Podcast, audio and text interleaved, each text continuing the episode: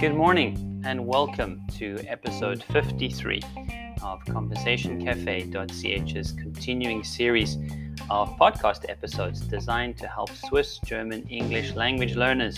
How are you guys today? I really do hope that these episodes uh, give you some helpful reminders, hints, tips, and tricks uh, that will help you to be more professional in your uh, daily business uh, when you have an opportunity to speak English. And uh, who knows, maybe you can even learn a few things today through this episode that will help you to just get your English up to a level uh, where you feel a bit more confident. And that's really the general idea. My name is Ross. I'm still here in Cape Town, visiting my home city, working from here. I don't know if any of you have tried to be a digital nomad. Um, this is my first attempt, and I would give it a 7 out of 10. It's uh, been helpful. I've uh, managed to do quite a bit of work from somewhere else on the road, so to speak.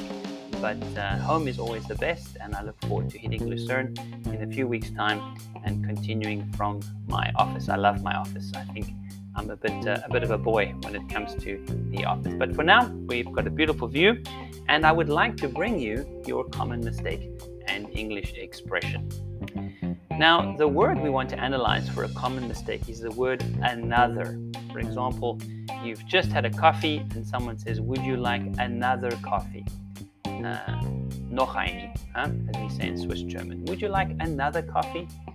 Now, for some reason, a lot of my students they don't say another, A N O T H E R, one word, which is correct.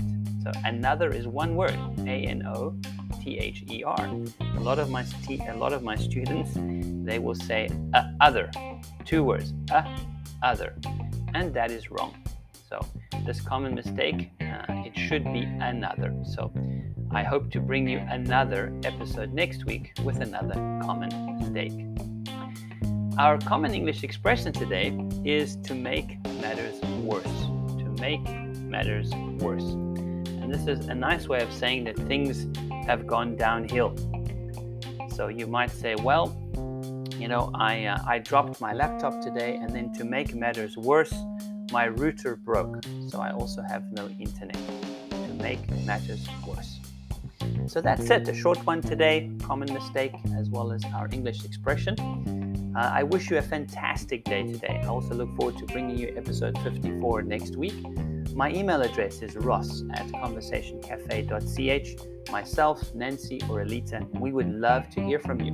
You can say hello, you can ask me a question, or you can even book a free demo lesson to see how we can help you to make your English more professional as soon as possible. And for now, I wish you a ganz liebe Grüß aus Kaapstad.